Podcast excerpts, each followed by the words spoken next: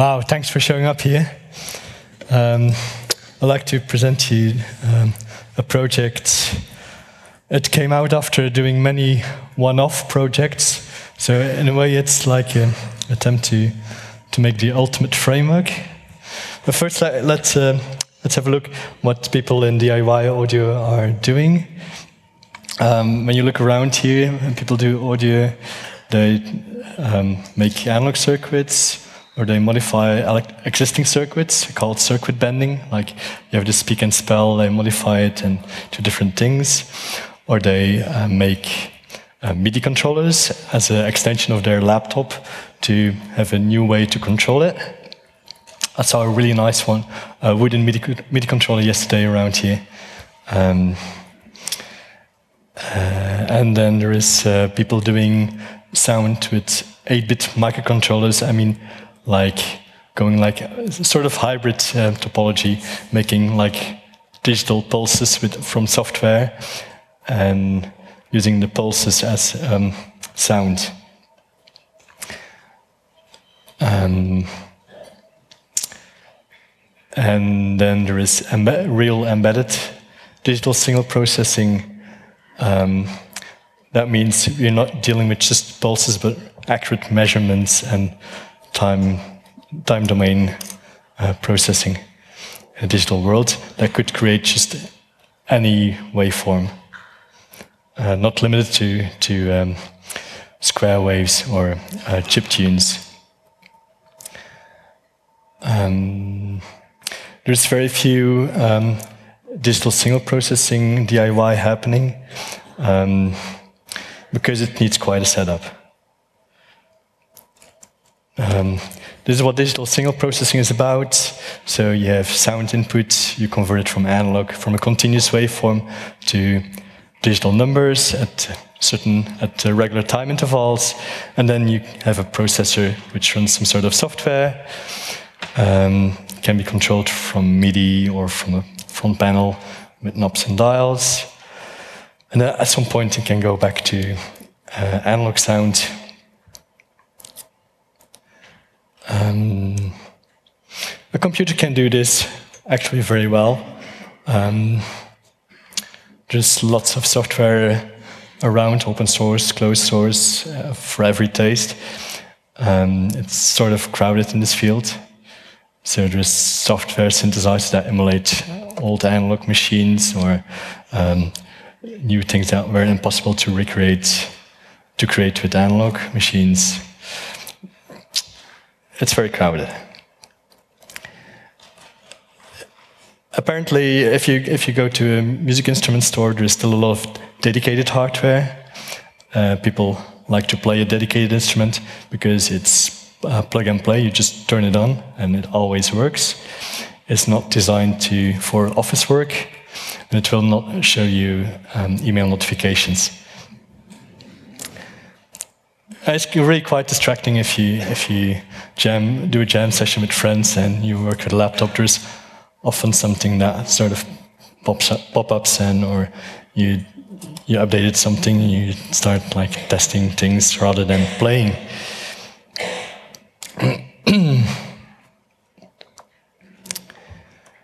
uh, so I designed some hardware that is exactly this like analog to digital converter. Uh, digital to analog and a processor. So you see um, like uh, stereo input, stereo output, a headphone jack, a USB port for computer connection, a slot for SD card, and uh, MIDI input, MIDI output. Um, it's like it's very similar as what is inside the the things you can buy in a music instrument store. Um, because if you would take these things apart, you would see that the inside is sort of similar. Um, it's just they make a lot of products differentiated by the shape, the number of knobs, and the color of the plastic. And the firmware running on it. Um, and I, I didn't do the the knobs and the, the plastic.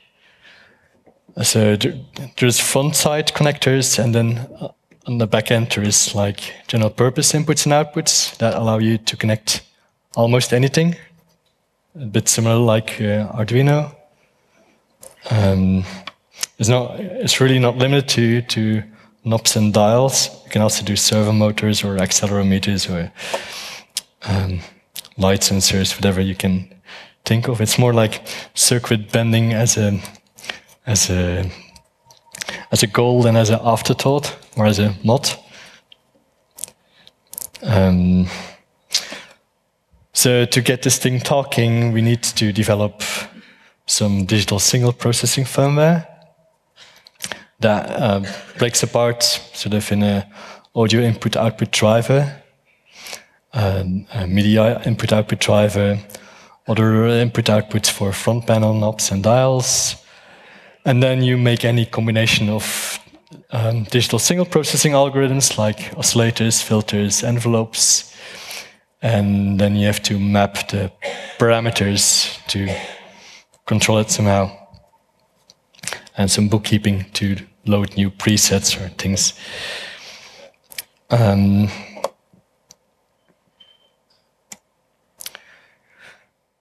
it's not the first time that um, open source embedded DSP solutions have been developed.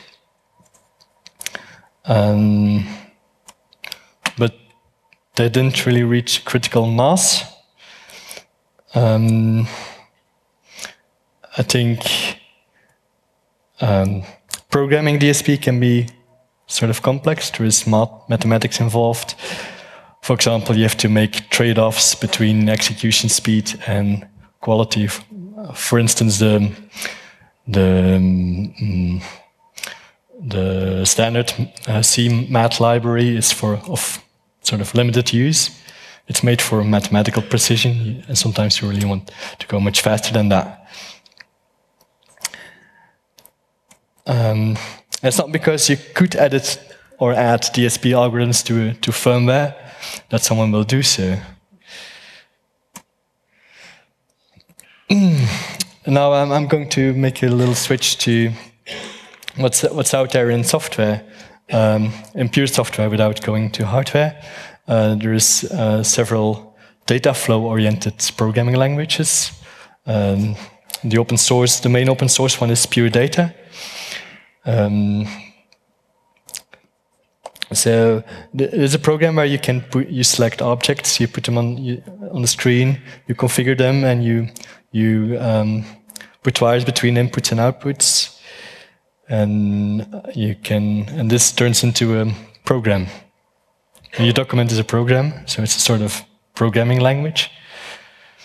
Um, there's a commercial um, called Max, and they have a similar syntax and um, grammar. The nice thing about um, graphical programming is that you don't need to, you can't make errors against uh, syntax or grammar um, because you're, you choose your objects. You don't have to really type code. So it's, um, you, you, can only make errors against the logic. So the, the punishment of making an error is, is much smaller. You don't get a compiler saying like, I, I don't understand it it will just do something. And it's up to you to make it do the right thing. Um, so with this low punishment of, of um, experiments, it's very accessible to artists and and uh, musicians, and uh, so around both languages there is quite a field of quite a community of, of artists um, developing all sort of things. Um, it's a graphical programming language. It's not, I wouldn't say it's a complete graphic, it's not a complete programming language. I wouldn't implement a quicksort in any of these by patching things around. That, that really gets awkward. But uh, signal processing is really about regular data at regular intervals, and the, the execution part of the code is really boring. It's really linear.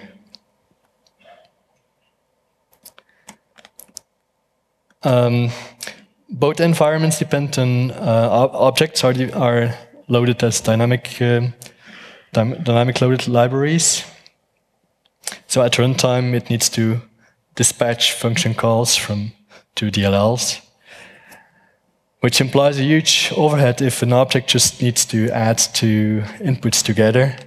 So it needs to, the processor needs to make an indirect jump, save the context, add, and then restore the context. While this probably would ha could have been one instruction on, on in, in um, optimal code. so uh, let's try to make editing firmware similarly as easy as possible. Um, so uh, I wanted to make a graphical data flow programming environment for firmware that does not expose um, command line tools, does not expose C++ code, unless you would want to, and easen the compile, upload, and run cycle. So that was the first version of the sort of the architecture. So on your computer, you would run a, a program, the Axoloti patcher. This one has like a library of objects you could put on the screen, wire them up, and that, that software would generate code compile it and upload it. And then this is the Axoloti core, that's the, that's the board. Um, yeah, we, we have the camera at the wrong place. Could someone put the camera over here? Um, so after uploading, you have the Axoloti core programmed to the right firmware. You can do sound I.O., MIDI I.O., and general purpose I.O. And after flashing, you just turn it on and you can play. Um, I'll give a little demo of that. Um, just so it is the patcher environment. So um, this uh, empty document and I, with a double click, I get the object library. I have like a linear catalog, an alphabetic catalog of objects. We also have like a hierarchy of categories, which makes it easier to search. You can also start typing a name and it will like find the best match. Um, so I start with, uh, as an example, with the sawtooth wave. So this selects a sawtooth wave oscillator. Sawtooth wave is like a linear ramp, re periodically repeated. So let, us have a look at the anatomy of this object. It has like an input on the left. The blue color is a, is a data type. This means it's for modulation, control voltage. Like it's for for slow changes, not suitable for um, audio quality, but good enough for changes over time. And then there is a um, red data type, an output on the right. Um, both have indication, plus minus means that they're like bipolar. Um, and then there's a dial where you can adjust the frequency. Um, I tried to make it user, as user-friendly as possible. So at the zero position, it would give a certain value in hertz. Musicians want to read the note, the name of the note. That's, that's one click away. And you also get the factor compared to the middle value. So if I would, uh, if I would put the dial on at 12, I can just type 12. You see that the ratio is times 2, so 12 semitones in music corresponds with a double frequency. And at the same time, you can also wonder if with uh, that 7 um, semitones corresponds with almost one and a half, which uh, almost directly shows the, how harmony works in music. Um, so to listen to the oscillator, I have to add. Uh, I, take a volume control just for to be safe with the with the sound system. Oh, I have a multiply object here, multiply with a constant. So there's a dial to adjust the constant. But I created a blue object. I mean, blue input, blue output. But similar like you have like uh, function overloading in C++, this object will upgrade to a red one. Because it sees, oh, you, you give me a red input, and there is a red um, implementation of this object as well. And then I can uh, wire that to the uh, output audio out stereo uh, dial it up. So the first version was this. You press a button and it will generate C++ code and it would be uploaded to the target. And if everything works, can you can you turn the volume up a bit? You, oh, oh, oh, I unplugged something. Um, turn it down first, please, the external input. okay, so here you see um, uh, that you already get a working system. Um, I'm actually jumping in my presentation. Um, because version one was just you, you make a chart with your program and it would run that.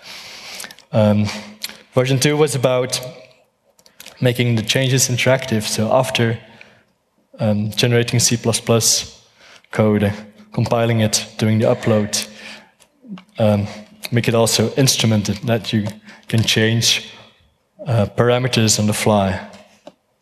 So that you don't need to go to recompile and um, re-upload cycle for just adjusting a, a number. Um, and mm, mm, mm. And it also goes the other way around.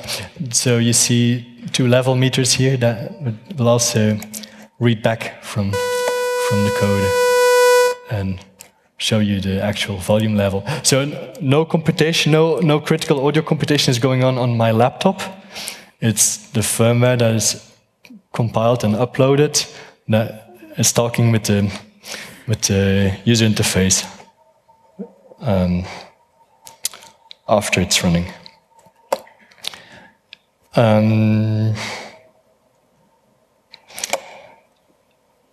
so, okay, we have a little oscillator, and uh, um, if, you, if, I can turn this very easily into a, a music keyboard. If I take a keyboard object, and the keyboard object has an output for the note that's being played, and, and there's a gate output that will indicate when a key is pressed or not. It's very similar in, in um, reasoning as, uh, as uh, old, well, they still, uh, they still made uh, analog synthesizers, analog, analog modular synthesizers. You have like machines where you have like, it's a bit similar to this, but every, every object is like a circuit, and you interconnect them with patch cables.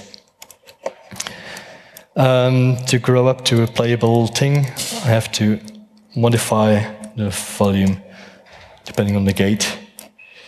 The yellow cable type is a boolean on or off, but that also can convert into a blue one. There doesn't need to be a substitution object that has that has um, a yellow input because there's a conversion rule from yellow to blue.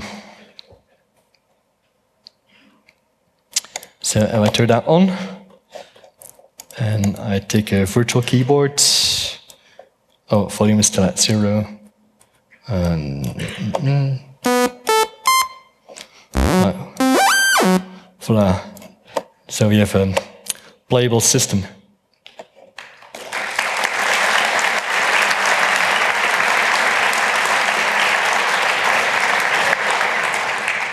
I thought five objects would be a bare minimum to get a playable system, but um, it can grow quite a bit. Um, let's uh, go into. I'll take a little organ patch. Uh, organ, organ, organ. Okay, uh, so um, there's like a sort of a. Um, so one of the problems if you want to play music, you don't you don't want to be limited to one key, because well, so, some instruments do. For some instruments, that's reasonable, but for an organ, it's not reasonable. Uh, but if you want to express that in a in a patch, it's sort of awkward. If you would have to wire up 12 or 16 different uh, oscillators and parts for if you want to play different keys. Um, so I made um, a way to use one document as an object into another one. So actually this object comes from this patch. This, this document has like magic objects. It's called an outlet object that represents uh, an output on the generated object that corresponds with it. Uh, also here there's a little uh, the red output and and inside it just uses a keyboard object like I showed in, in the beginning. Um, so that, that's the, the child patch. And then on top, I asked, yeah, give me 12 voices of that. And just arrange it.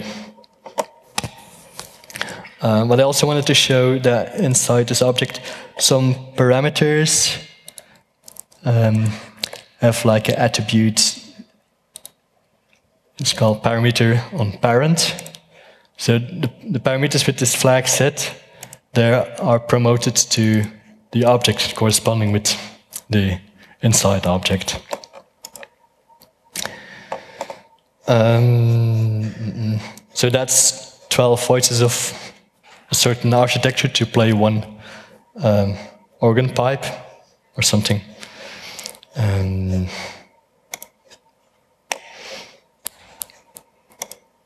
so.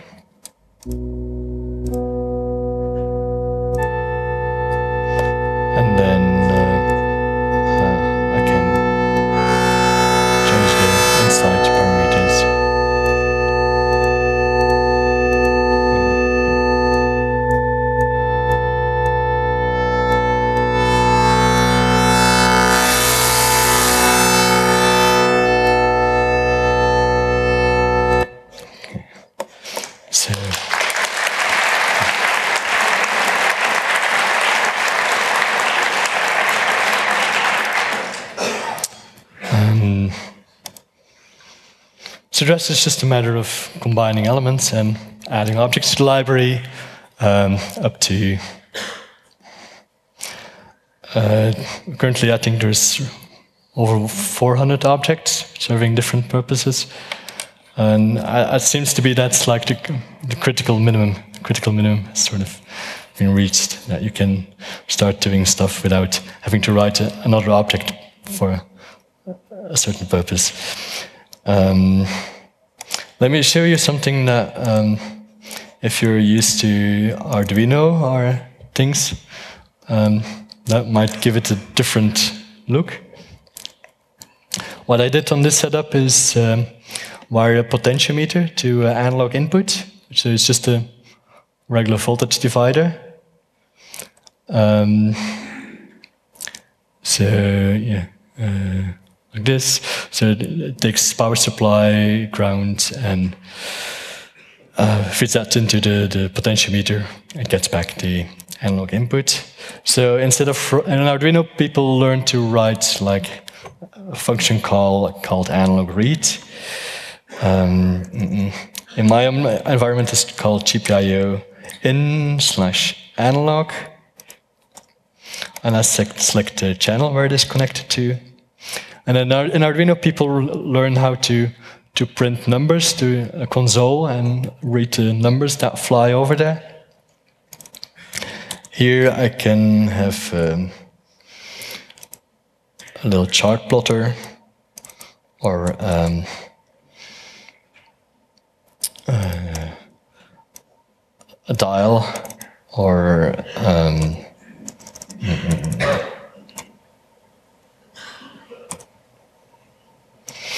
or a numerical readout. No, it's already in the dial. Don't need that.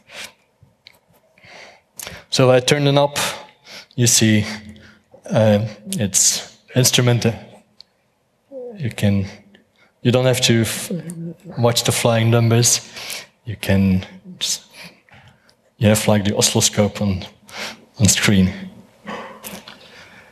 Um, so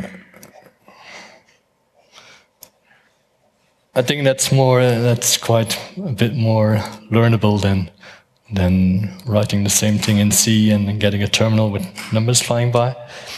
Um, in the same world, you can also do PWM to drive a stepper motor or dim, uh, dim LEDs or um, do SPI or I2C. Mm.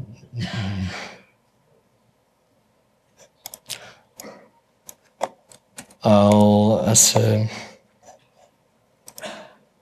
as a final demo, I take a bit of, well, I'm, I'm not a really, I'm not really a musician, although I, I, sometimes enjoy playing something. Uh,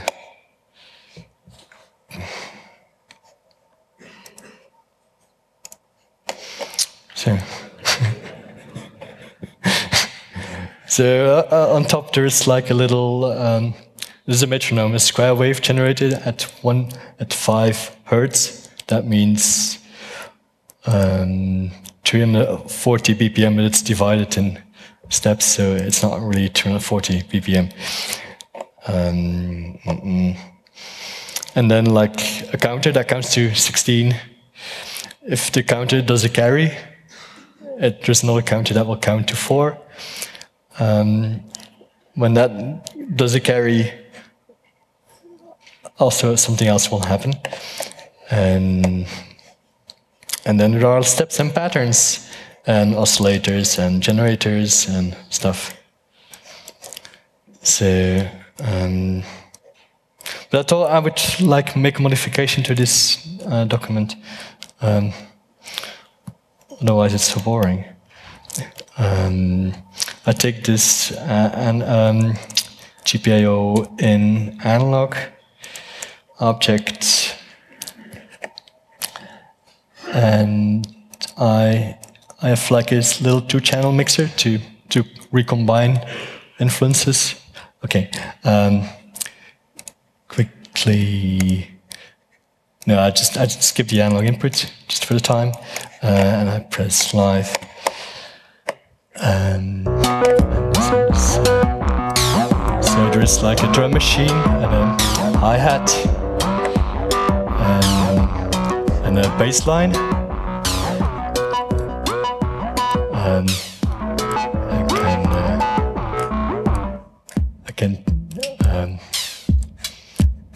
these are no samples, no samples involved, it's just all algorithms. That means you have a lot of flexibility. So that's a very nice demo. Yeah.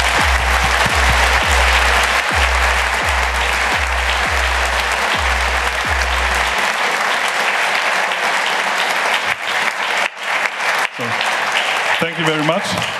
I'm afraid we don't have time for questions and answers right now, but if you're interested in Johannes' work, then just come up to him right after the talk and maybe find a place to meet somewhere. So please give him a applause.